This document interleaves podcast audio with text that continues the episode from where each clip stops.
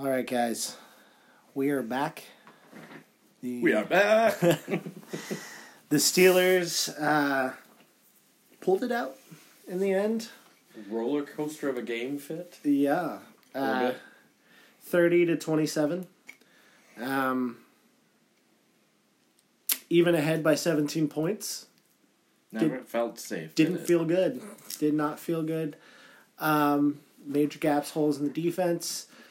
Uh, miscues with Antonio Brown and Ben. Uh, I don't know if it's routes or what's going on, but uh, very obvious um, Huge that they're not by- on the same page. Huge run by McDonald though. That was an awesome, Oh man, awesome stiff arm to the face. That was a 75 yard Oh, touchdown. yeah. First, That was first beautiful. That was beautiful. One of the nicest plays this year so far, I'd say. Yeah, for sure. But it seems to me like Ben goes to Juju now when he needs yards.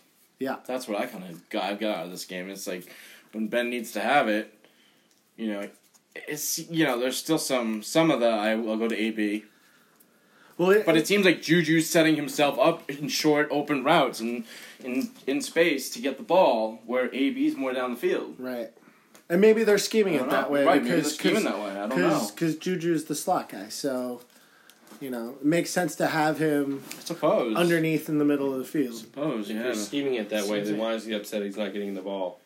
because he's an egomaniac. but Antonio Brown to that to that end did get his uh, first touchdown of the year. I was actually a little underwhelmed uh, with the celebration. You know, uh, He acted like he'd been there before. yeah, And he yeah, has.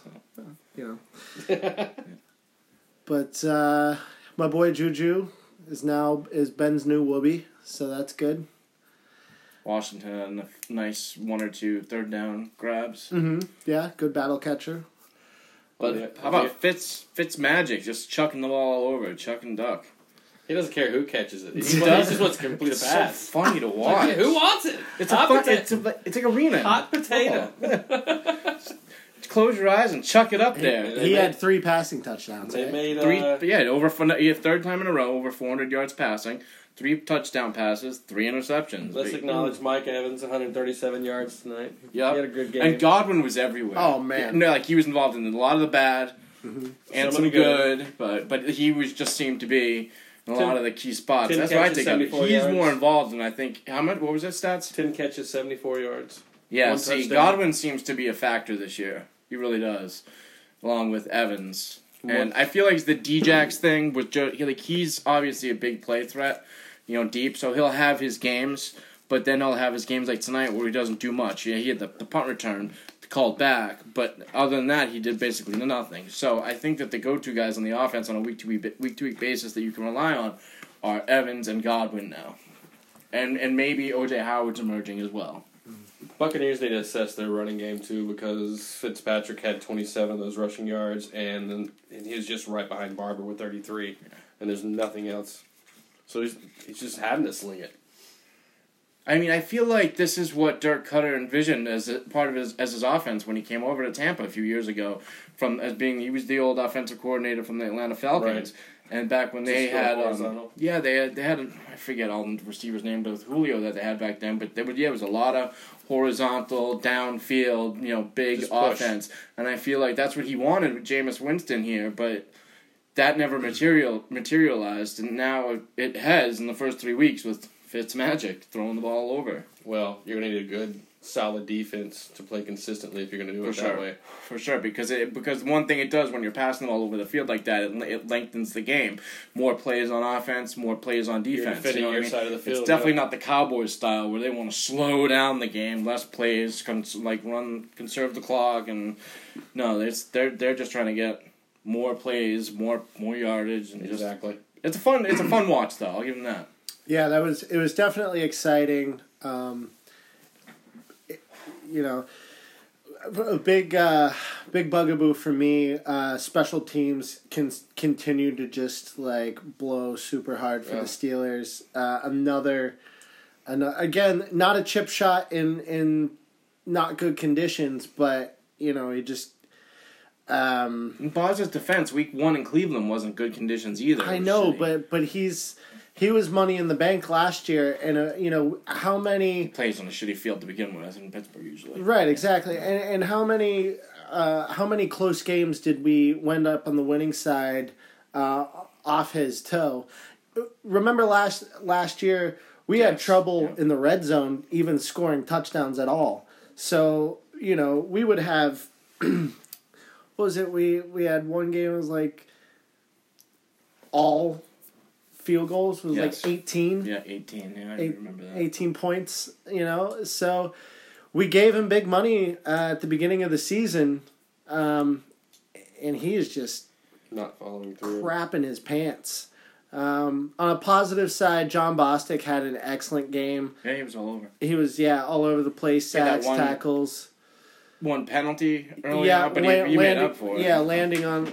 There's plenty of those tonight on both sides of the ball. Oh man, football's becoming kind of unwatchable with with all of the laundry on the field. It's uh, It's easier to watch when you can fast forward. yeah, Steelers yeah, that was really nice. 155 yards in penalties. Holy tonight. smokes! Holy my god. It's a lot of yellow. Yep. Um, I do think again, looking at the positives, that uh, James Conner uh, kind of had a good bounce back game. Specifically when it came to closing out the game time, Yeah. and that's what you want. Right. Exactly. Yeah, and you saw him. He was he was hitting the hole. He was running through guys. Um, you know, it's getting to the outside and good speed, ball security. Um, Catches the ball. yep. He's definitely not. He's definitely not. He's Le'Veon not. Bell He's is. not Le'Veon Bell, but But can he get the job done? Looks, Looks like it. Yep. You know, but he's not gonna. he was good. In, he was he was good in uh, pass protection as well. Yes. Yep. You, you could see him really. Yeah, he's solid. Le'Veon Bell, I mean, of course, is in the elite class of, of running backs, and by you know, him and Gurley, and you know, very few others, if any others. But yeah, Conner looks like he can get the job done. All right, At guys. about an average level. They pulled it out. You can breathe easy Yeah. now. We all have one win now. We Yeah. all have one win. the one we win all have club. one. Actually, do you have one? Oh yeah, you beat the Giants. Sorry, Yeah. sorry, sorry. The one win club. Should, uh, so going into week four, we all have one. A little bet on who goes uh, two wins next week. Out of our three I need teams. You need. I need. I we all need it. That's true. You you got Baltimore next week. yeah. Segue into We- what, we- what we're looking forward to. You segue into what we're looking forward to. Um, yeah, I'm not looking forward to Sunday night. Um, I at mean, home. y- yes, but Baltimore's um, just one of those teams we were talking about it earlier. Even even when uh, Baltimore's got a really shitty team, they play us tough. It's always a tough game, physical game. People get hurt. Um, A lot of emotion in there. And on a short week, you guys. Yeah, and we're on a short week, so I just, you know, of course I'm excited to see what happens, but uh, Is it an ugly Definitely. game or is it a pretty game? oh, I think it's an ugly game. I don't think Yeah, I don't think the Steelers. pretty, yeah. The, I don't think the Steelers are grind it out. capable of a uh, a pretty game at this point. We're Baltimore looks to have a stout D this year. You know, young, emerging, improving defensive core. They're fast. They're fat, right? They're you know. fast. They got some good young talent on that defensive side. You know, definitely not the Ray Lewis Ravens defense, but it's it's getting there. right. If we if the if the O line can get a little more healthy before next week, I think that would go a long way towards. Um, it would go a long way towards getting us a W on Sunday. Real quick before we continue with uh, what we're looking forward to, how about um, the question we posed uh, in the earlier segment? Is uh, Fitz Magic keeping his job after throwing in three interceptions tonight? I mean, he did have three touchdowns. Um, They're harassing him all night long with Yeah. no type of run game. So I think you still give him one more chance. But he's he's definitely put himself Stats on the there. edge. It's hard Yeah. to bench a guy when he throws three straight 400 yards games with Yeah. three plus touchdowns in every game. Absolutely. Uh, ESPN's showing a graphic right now. Most passing yards uh, through first three team games. Tom Brady in first, Ryan Fitzpatrick in second. only 100 yards separation there. Uh, 13, when greatness 1300 and greatness. change. Johnny. for Tom Brady. Magic and Brady. Oh my Fitzpatrick god! is the goat. All right, guys. Uh, I'm looking Johnny? forward to Pats, Dolphins, Patriots. Surprisingly, this is an early season must win game. As I mentioned earlier, Patriots lose this, they go to one and three. Dolphins go to four and zero. Don't want to fall three games behind in the division with a quarter of the season gone. Um, I think they need this for morale. I'm just not sure that they have the talent to get this done. They're still not going to have Julian Edelman back, and he's needed big time. I'm not sure Josh Gordon will be up to speed yet. Maybe he plays a little bit. Maybe that helps a little bit. But this is going to take a lot of effort, energy, and intensity to win this game because you know the Dolphins want to come in here and take a stranglehold on the division like they they can. So I'm nervous about this game. Patriots need it. We'll see what happens. Um, hopefully the Red Sox stay healthy, and that's all I got. Uh, I think for me, I, I'm looking at Minnesota and the Vikings against the Rams. See how Minnesota responds this week. You kind of figure that Buffalo going into Green Bay, Green Bay's going to win that game.